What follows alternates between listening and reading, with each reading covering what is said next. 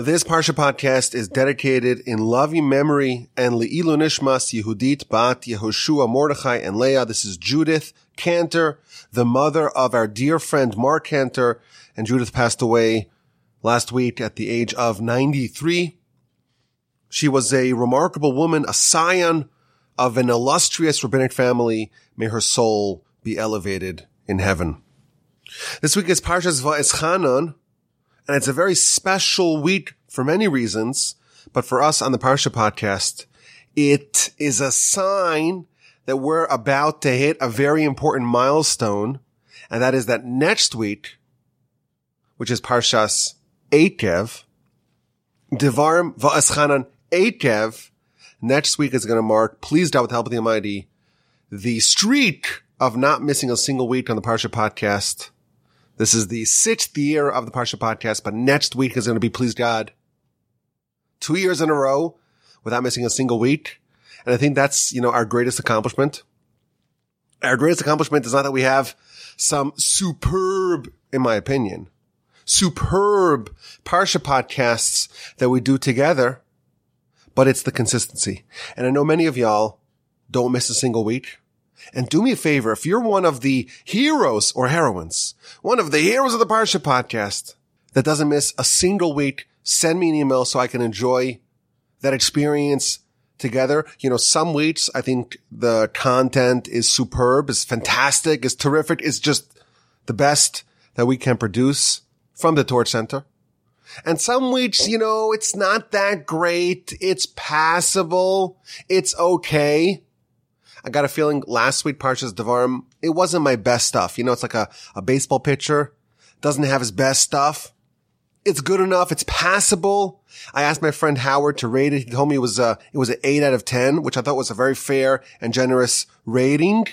Some weeks it's terrific. Some weeks it's excellent. Some weeks it's passable. But if we get together every single week and we study the parsha together, I think that is the greatest accomplishment. And next week, please God, we're going to celebrate that important milestone together. But that's next week. Parshas Eikev. This week, it's Parshas Va'eschanan. And we are continuing Moshe's grand speech before he dies. And Moshe weaves an exquisite tapestry. He's looking back into the past. He's looking forward into the future. There's rebuke. He's reliving the history of your reminding the nation, encouraging the nation, guiding the people, preparing them for the day after, preparing them for the conquest of Canaan and for the challenges ahead. But the parsha begins with Moshe telling the nation what he tried to do to get God to reverse his decree that Moshe will not enter the land. He begged God. He pleaded. He beseeched the Almighty to enter the land, but he was denied. Joshua will lead the people into the land, but Moshe will be able to see the land. He'll witness the land. He'll be able to experience the land as an outsider, but he will not cross over the Jordan. Now we know that the reason why Moshe was barred from entering the land it goes back to the book of Numbers, chapter 20. There was no water. And God tells Moshe, take your staff and go speak to the rock that had previously emitted water. Instead of speaking to the rock, Moshe struck the rock. And for that sin, Moshe was disallowed from entering the land. And if you think about it, it's kind of strange. This doesn't seem like it's a terrible sin at all. And it raises a question. Why is the sin of Moshe striking the rock, why is that worthy of barring Moshe from entering the land? And to further complicate and compound the problem, we remember, we recall that this is not the first time that Moshe was extracting water from a rock. In fact, looking back, we have a whole series of water related crises in the story. So all the way back in chapter 15 of the book of Exodus, right after the splitting of the sea, the Jewish people arrive at a city called Marah, and the waters of Marah are bitter, and they complain to Moshe, and God shows Moshe a stick, and he throws it into the water, and the waters are sweetened. That was a crisis, three days with no water. They arrive in chapter 17 of the book of Exodus in the city of Rephidim.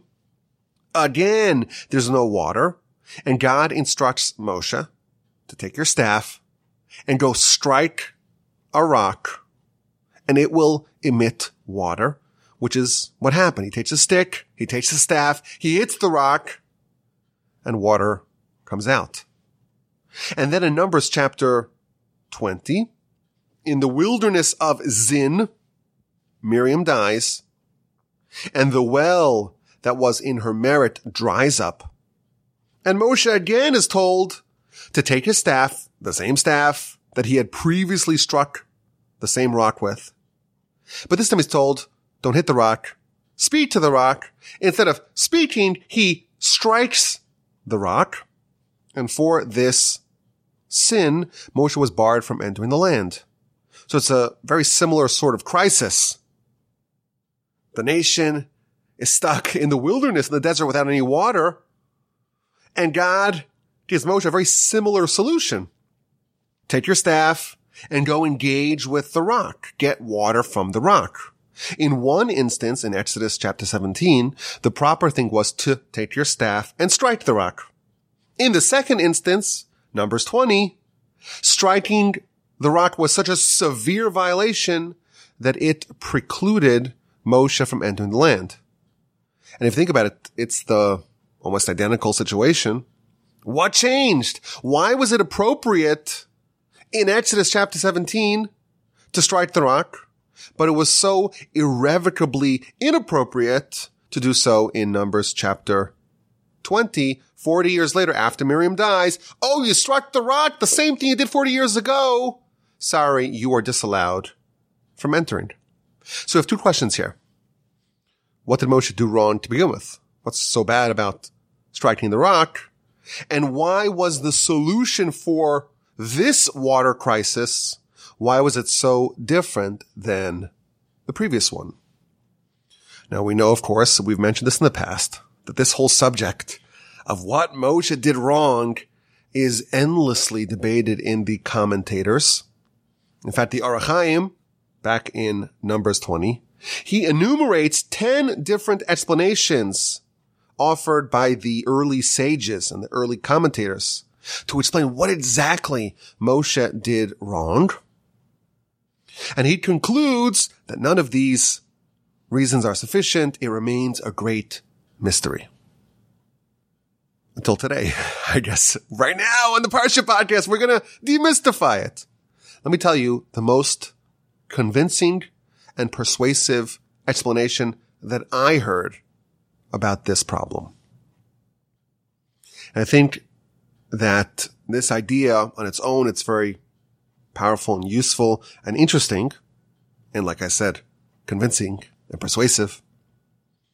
But it's going to open up for us an entire subject that we'll see in our parsha, but I think it also will contain with it some really powerful and useful lesson. So this idea is going to resolve the whole question of this water crisis and what Moshe did and why he was punished and how it all fits in.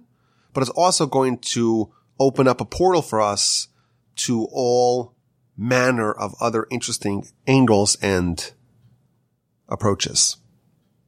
This persuasive explanation will show us where Moshe went wrong, why the second water crisis was different than the third water crisis, why Exodus 17 is different than Numbers 20. And also, it will show the cause and effect. It will show why specifically this sort of mistake that Moshe made, why it was fitting for this to cause him to be removed as the leader of the nation. It goes like this. Exodus chapter 17. It's a couple of days after the Exodus. Until very recently, this was a nation of slaves. At that time, the proper thing for these people to witness was a stone being struck, being hit, being whipped. The nation, they had just left Egypt. Just recently, they were slaves to Pharaoh. And the language of slaves is hitting and whipping. That's what they knew. And that's how they understood communication. And therefore, at that juncture in the nation's history, what was appropriate for them to witness is the rock being whipped and the rock obeying and emitting water. That was Exodus chapter 17. In Numbers chapter 20, after Miriam died, and again, there's a rock and we need water, and again, Moshe has a staff, but it's 40 years later. Over the course of these 40 years, the nation has been elevated. They're no longer a nation of slaves. They're a kingdom of priests. They're a holy nation. They're a nation of princes. They are noble. They are civilized. They are elevated. They are a distinct people. They are a refined people. They've gotten Torah. They witnessed Sinai. They've been eating manna. They spent 40 years studying Torah under the tutelage of Moshe. Now, the tactics and the means and the methods are more elevated as well. Now, it's appropriate for them to witness communication only with words. In Exodus, striking the rock was appropriate. By the time Numbers comes around, it's 40 years later. Now it's time to speak. Striking is improper. So first of all, this is a powerful insight. And that is that the tactics that worked at one point in time, they may not work at a different point in time, or they may be inappropriate for a different time, a different place, a different setting, a different situation. What worked for the nation in the past may not be the right thing to do right now.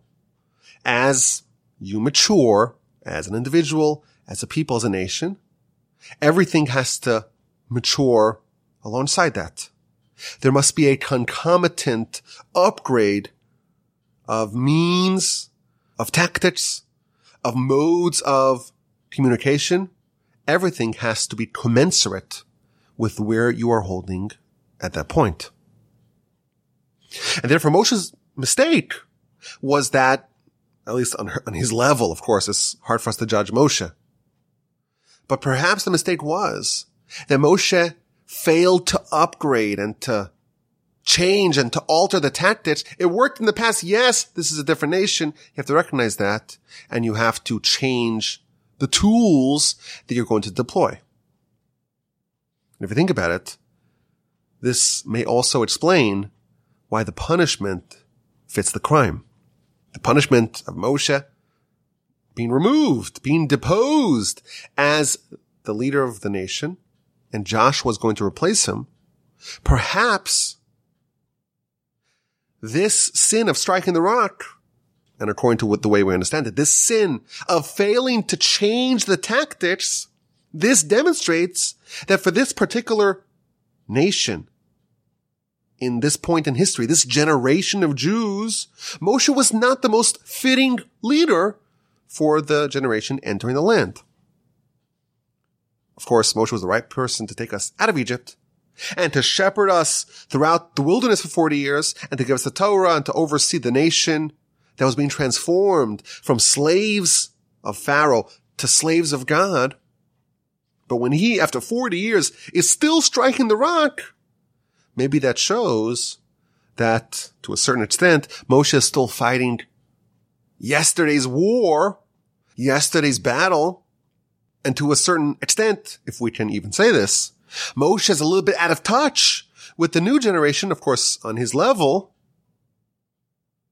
And therefore, it's fitting to give the people a leader that's more in sync with this particular generation. Thus, even though of course Moshe is greater than Joshua, the face of Moshe is like the sun. The face of Joshua is like the moon. Joshua is Moshe's disciple. But for this particular generation, actually, Joshua's a better fit. Joshua is more suited. Joshua wasn't a better or a worse leader, but he was more suitable for this particular generation. The Talmud tells us that Samuel in his generation was like Yiftach in his.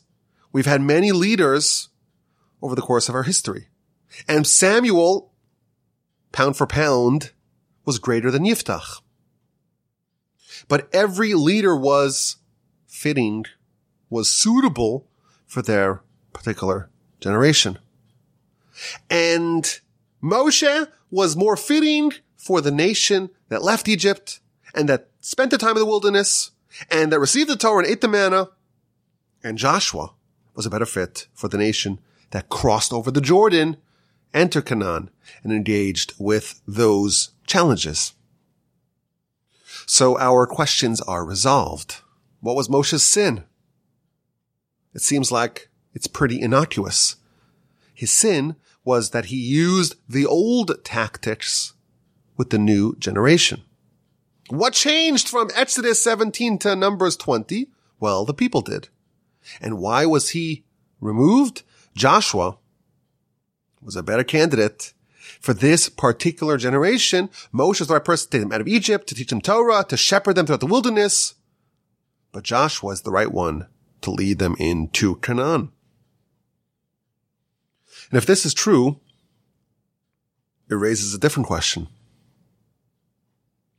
If Joshua indeed was a more fitting candidate, why is Moshe at the beginning of our parsha so eager? He's pleading with God. He's begging God. He's praying 500 plus times to enter the land.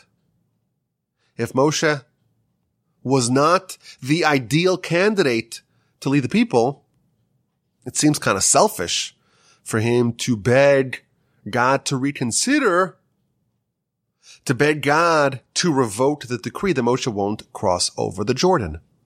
This seems to violate everything we know about Moshe. Moshe is completely not selfish. He is completely selfless. He is willing to die multiple times. He's willing to die to give up his life for the people. So Moshe is demonstrating repeatedly that he's not selfish at all. If Joshua was a better leader, it makes sense. It will be appropriate for Moshe to step down. What is he begging about?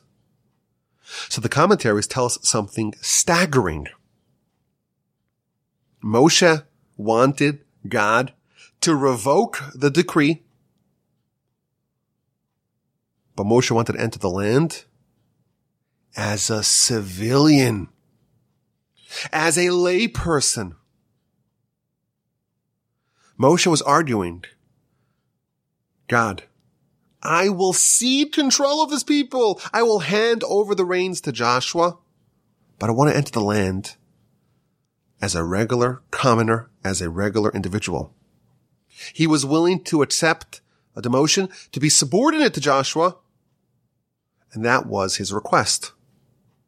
I won't be the leader, but let me enter the land.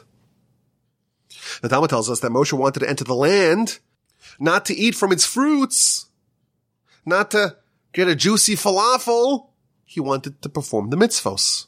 That's what the Talmud says. It seems that the obvious reason why Moshe wanted to enter the land was to lead the people. Talmud says no. The reason why he wants to enter is to do the mitzvos is to experience the spiritual delight of the land of Israel. Moshe was willing to cede control to Joshua. But I think this idea resolves the whole subject of Moshe and the land. Moshe wants to enter, but he's barred for the reason that Joshua is a better fit to lead this particular cohort.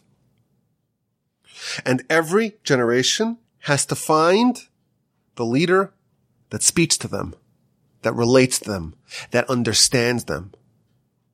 Moshe, he was still striking the rock to the people to whom this was not the ideal form of communication. So this is the idea that we want to pull out of the beginning of the parsha. And if we fast forward a little bit towards the middle of the parsha, it seems like this idea surfaces again.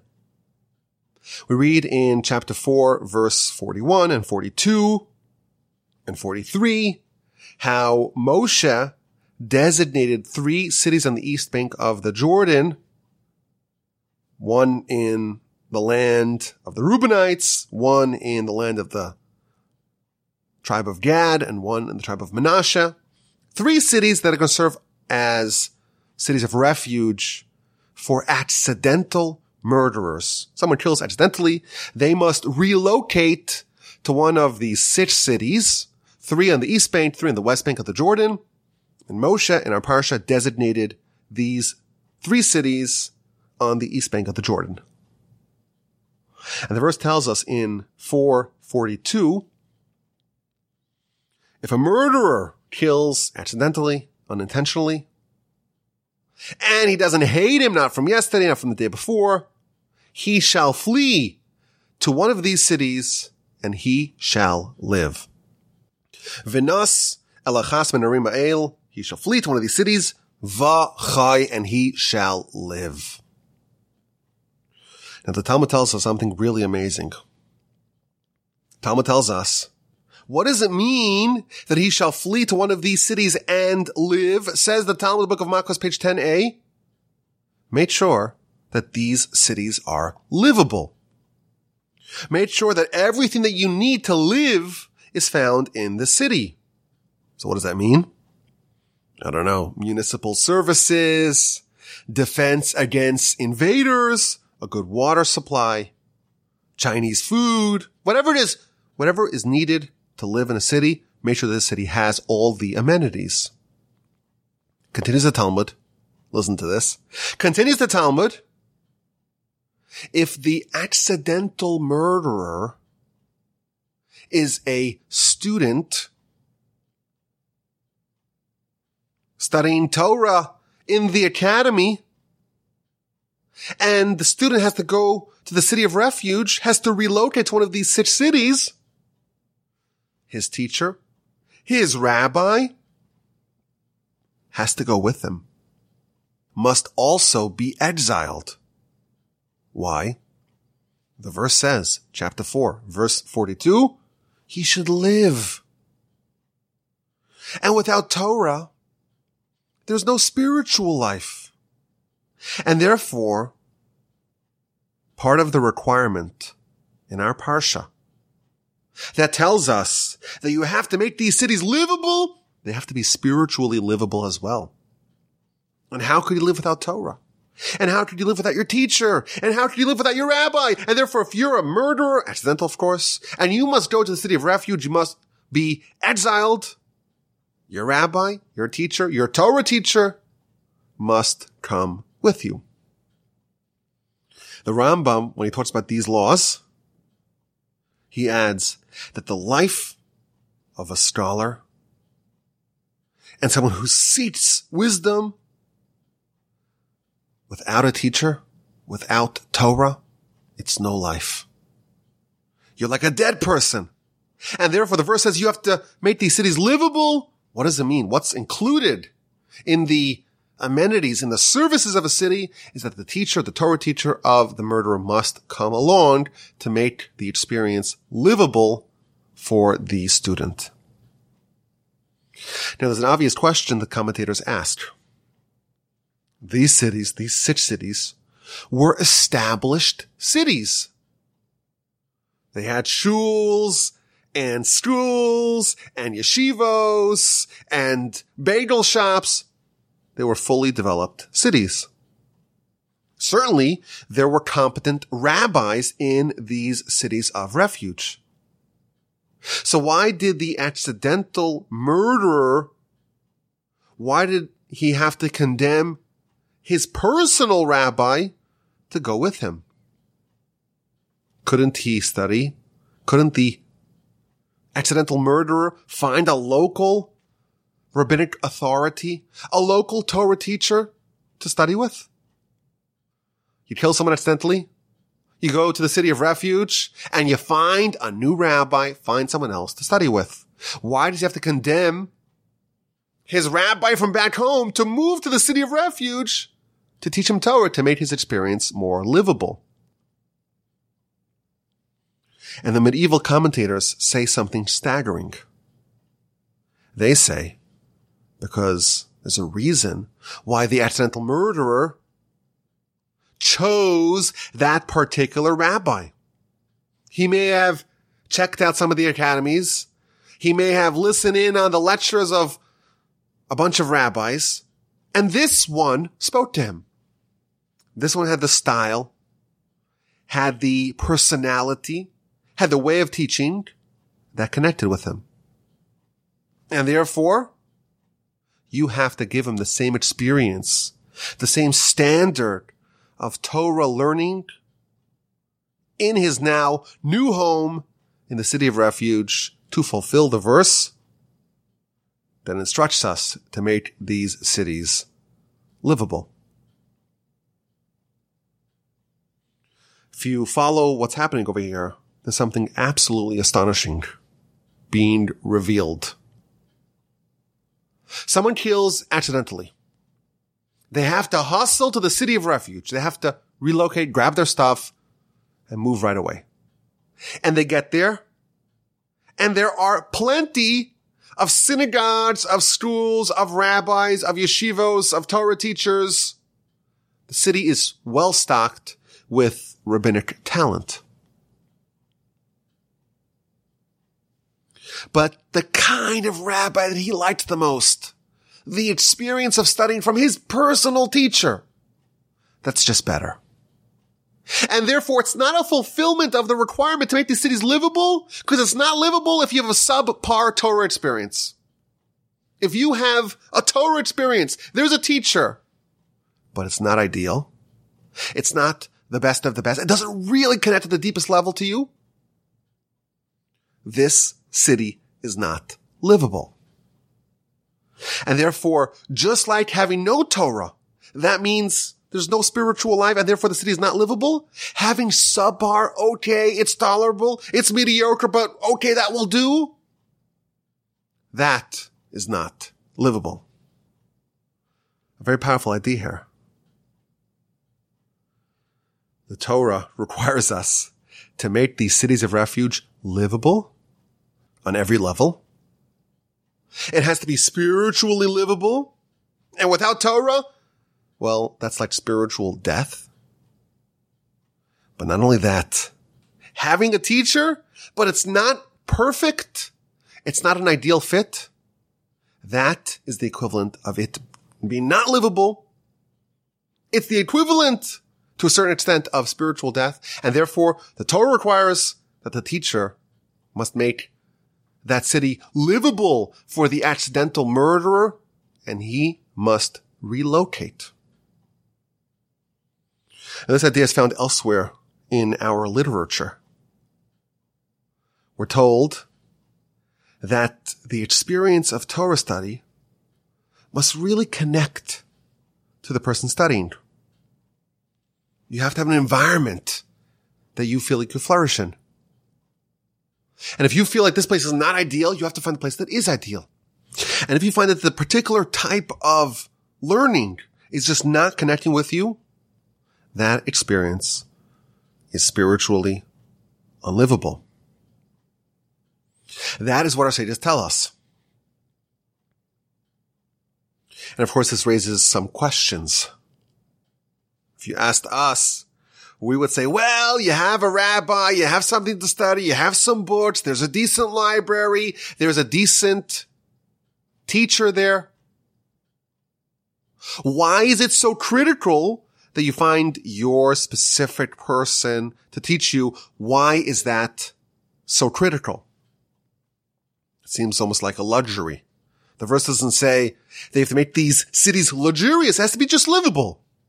Why is it unlivable if you don't have your particular rabbi teaching you. So my grandfather, blessed memory, said something very powerful. And it relates to an idea that we talk about a lot here on the Parsha podcast. And that is that there really are two elements of our connection with Torah. There's the general requirement that we will have to adhere to all 613 mitzvos. And that is universal. Everyone has the same 613. Everyone is obligated by the same 613. But there's also the individual Torah. There is a corner. There is an element. There is a part of Torah that is yours and yours individually. And it distinguishes you from your fellow Jew. At Sinai, there were really two revelations. There was the universal revelation of Torah, and that was identical for every individual. But the Midrash tells us that every individual had a second, like a sister revelation of Torah that was tailored and individualized and completely unique to them. There was one mass revelation, and then there were 600,000 individual revelations.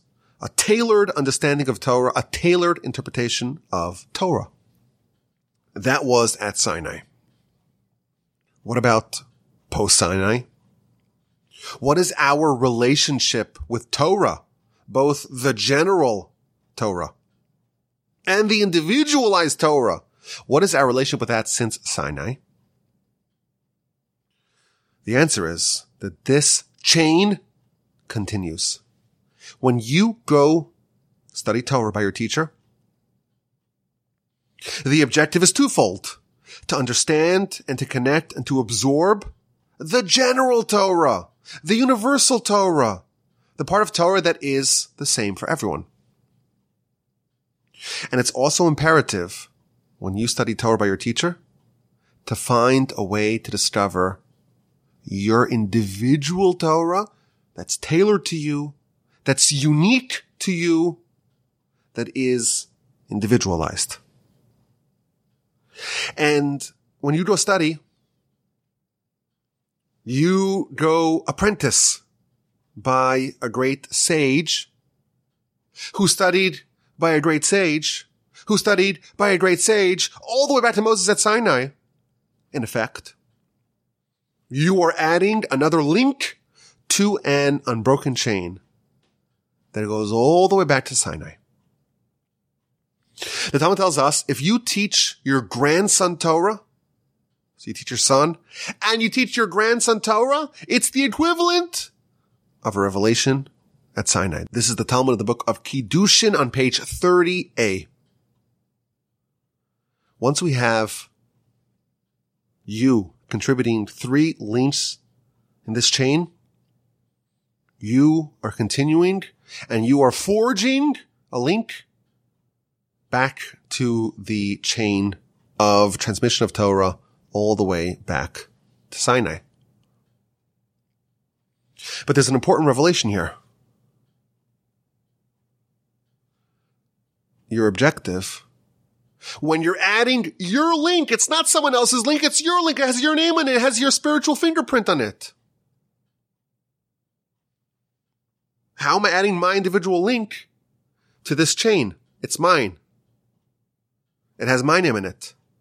It's unique to me. How can you accept individualized Torah from your teacher when it's individualized and you are different than your teacher. That is the experience of accepting Torah from a teacher. It's finding a way to tailor an individual's personality and their quirks, eccentricities, unique skills, unique personality, and finding a way to fit that and to determine what is their own unique contribution and unique revelation from Sinai. If you go study by a teacher and all you have is generalized knowledge of Torah, but it doesn't really connect to you as an individual. You don't have your own interpretation. You don't have your own understanding. It's just generic. Of course, it's wonderful. You have received a tradition going back to Sinai, but you haven't added your link because that's not your link. Unless the Torah connects with you on such a fundamental level where it's just matched perfectly to who you are and you find your little niche, your little corner in Torah that's yours, then you add your link to this chain. And that's really the nature of Torah study. It's trying to find a way not just to learn about the general Torah, continuing this tradition and transmission of half of the Sinai revelation. It's finding a way to really make it click on a deeply personal, on a profoundly individual level. And once you have that, your link is forever added to this glorious chain. And that's why it's so important to get it right. If the place that you're in just doesn't fit, if the subject matter that you're studying doesn't connect, if the teacher that you're studying under doesn't really speak to you, this is a matter of life and death. This is unlivable. Because if you come to this world and you don't find a way to add yourself to this great chain, well, if you're not added to the chain, you're removed from the chain. And what's it like to be severed from the chain going back to Sinai? You are not connected to this critical reservoir of spiritual life. It's a very deep idea here. This is life and death. This is life and death. The verse says you have to live there. This has to be a livable city. And if the environment of you studying Torah is not ideal, we don't say, well, it's okay. It's good enough. The verse says, the Talmud says, it's not livable. And now we know why. Because the objective of Torah study is twofold. It's to connect yourself to the generalized revelation at Sinai and to discover what is your unique aspect of Torah that is your unique revelation and adding your link to that chain. And to really discover that, it has to be the ideal conditions. You have to have the ideal experience. Talmud says, well, if just the place that you're in, it's just, it's just not doing it for you. It's not. It's not airy enough. The windows are too small. The lighting is not ideal. The books, well, the reading quality is not terrific. What you're studying is not really ideal. It doesn't speak to you, doesn't talk to your heart. If your teacher is just it's okay, but it's not great. That's going to imperil a matter, a subject of life and death. Because if you don't add your chain, if you don't carve out your own legacy in Torah,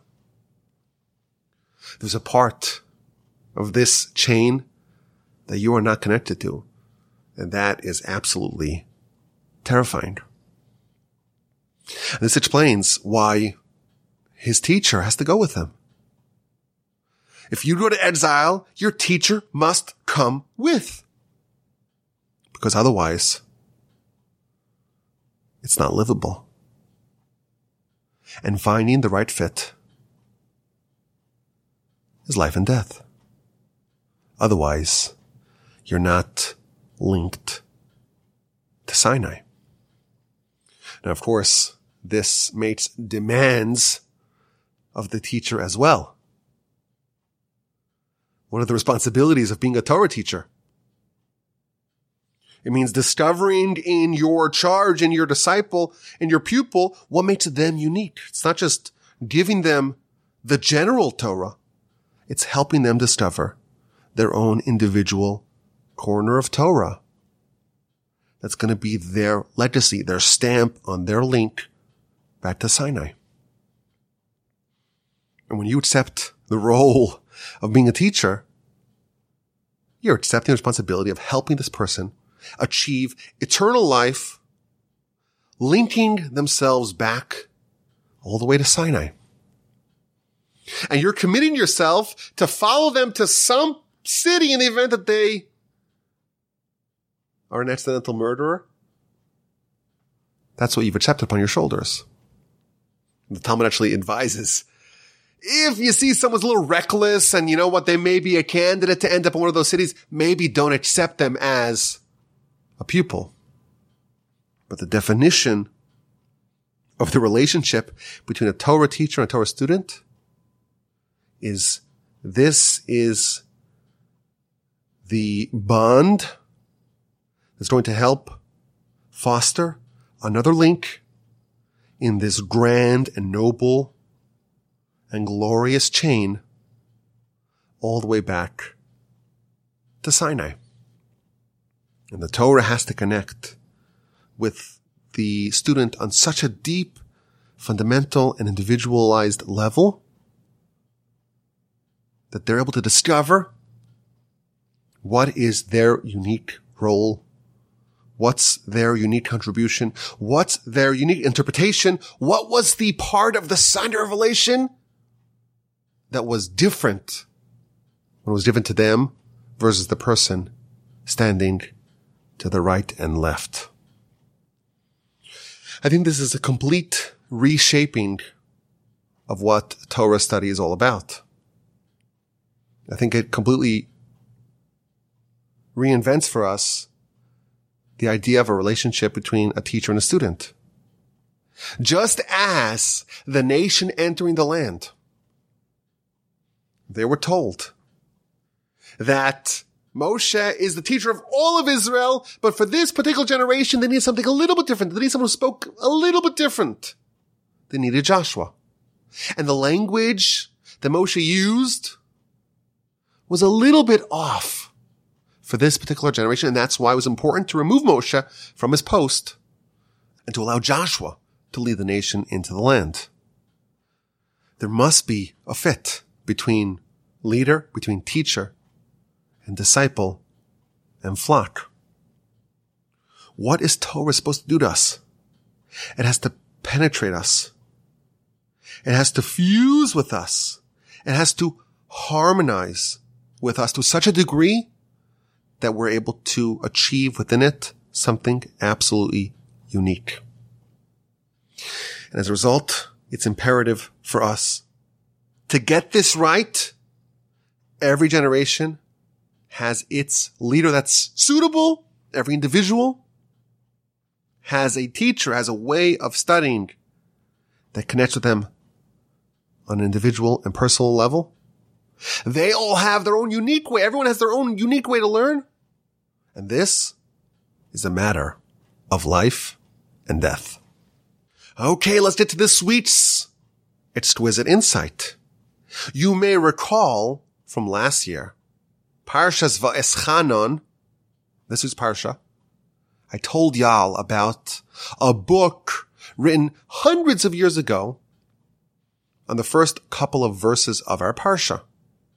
The Parsha begins, of course, with Moshe talking about how he pleaded before God, please allow me to enter the land. And God said no.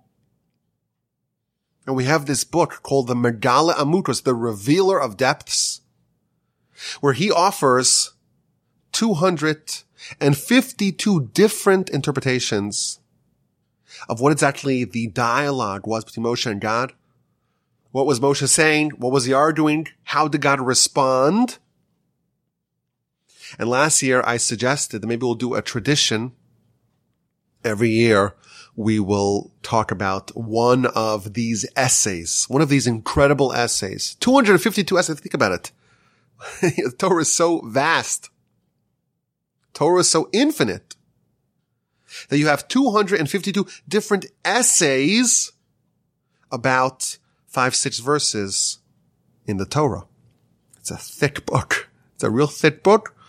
And it's just about, you know, an exchange between Moshe and God.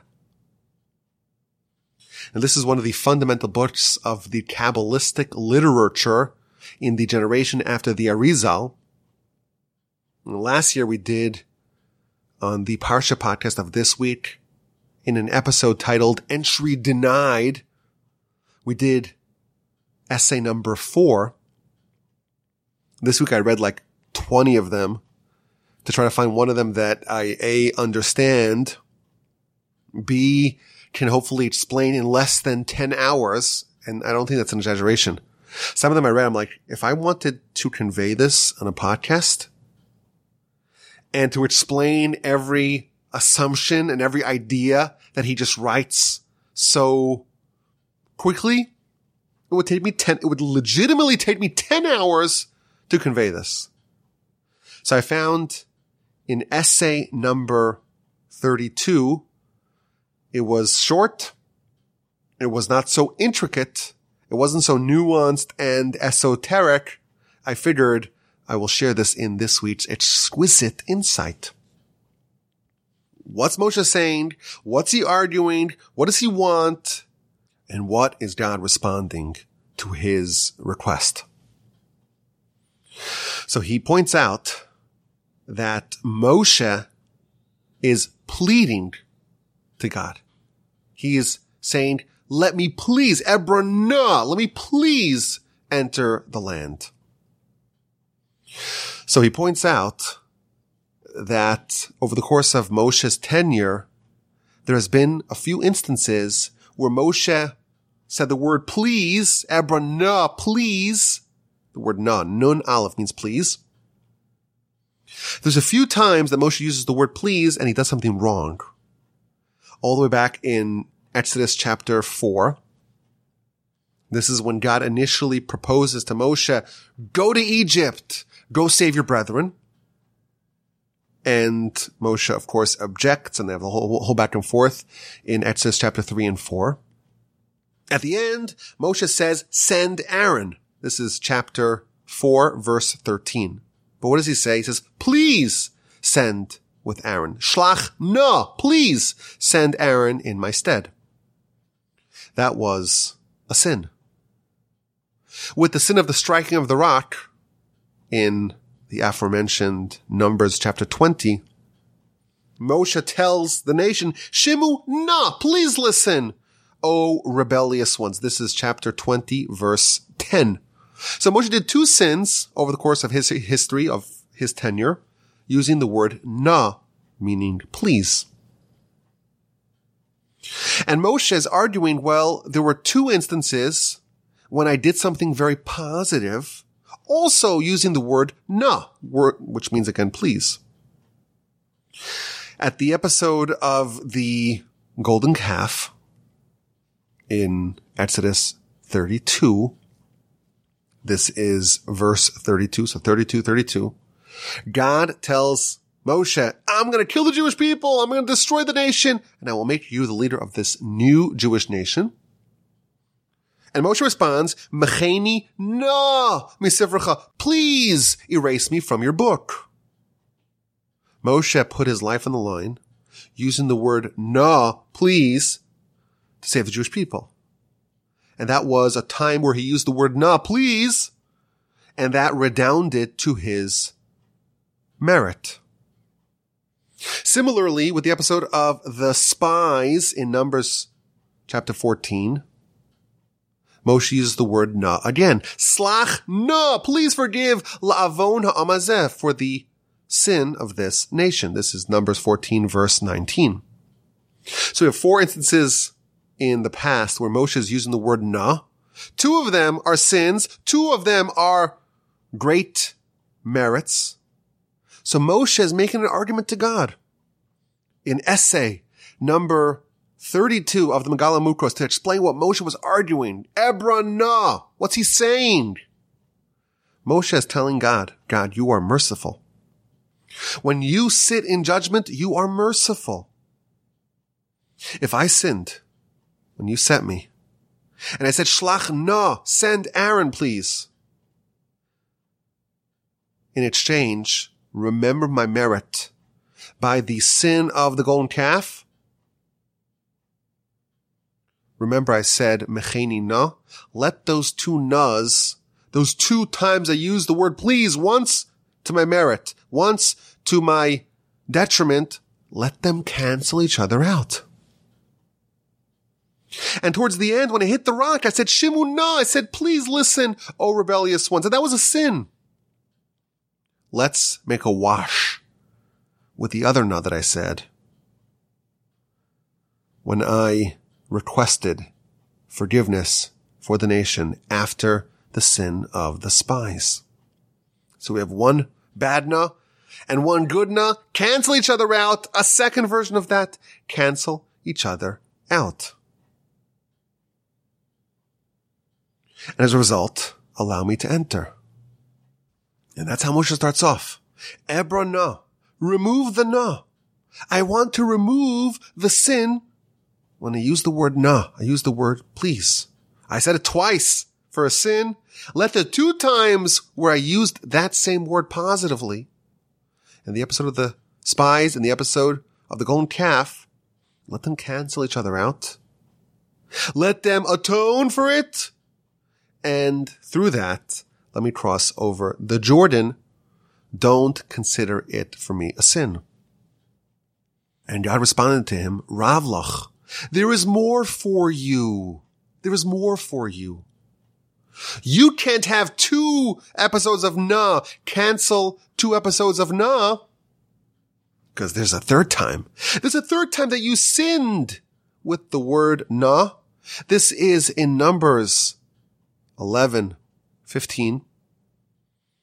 In that instance, the nation was pining for meat, and Moshe used the word na as well. Lahem hargeni na harog.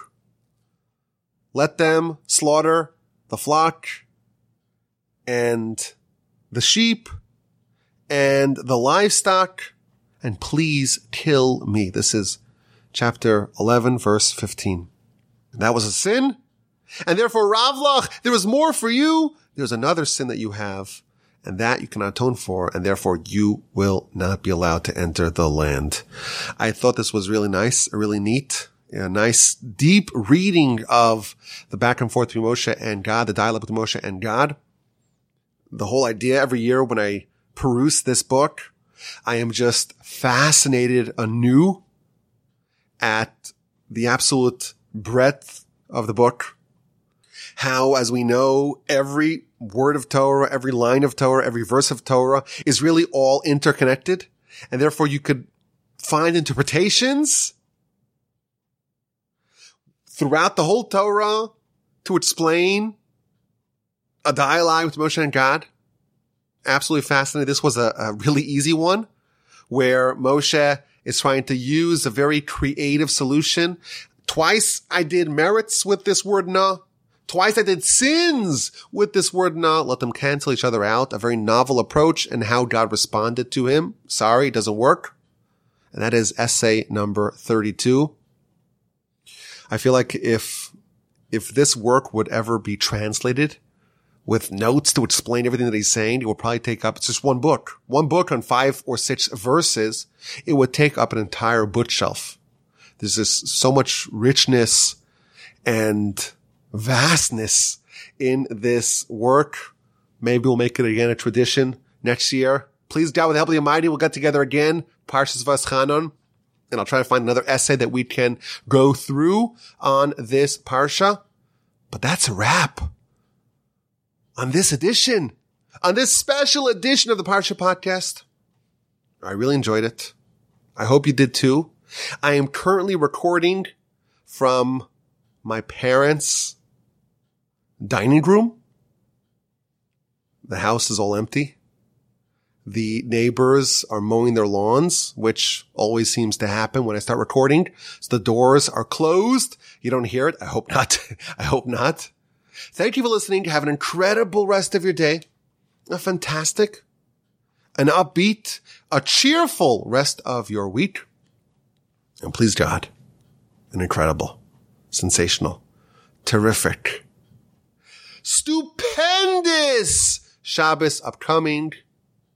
And with the help of the Almighty, next week we will gather together again for another edition of the Parsha podcast in good health and in great spirits. And as always, my email address is rabbiwolbe at gmail.com. I'm looking forward to your questions, your comments, and your feedback.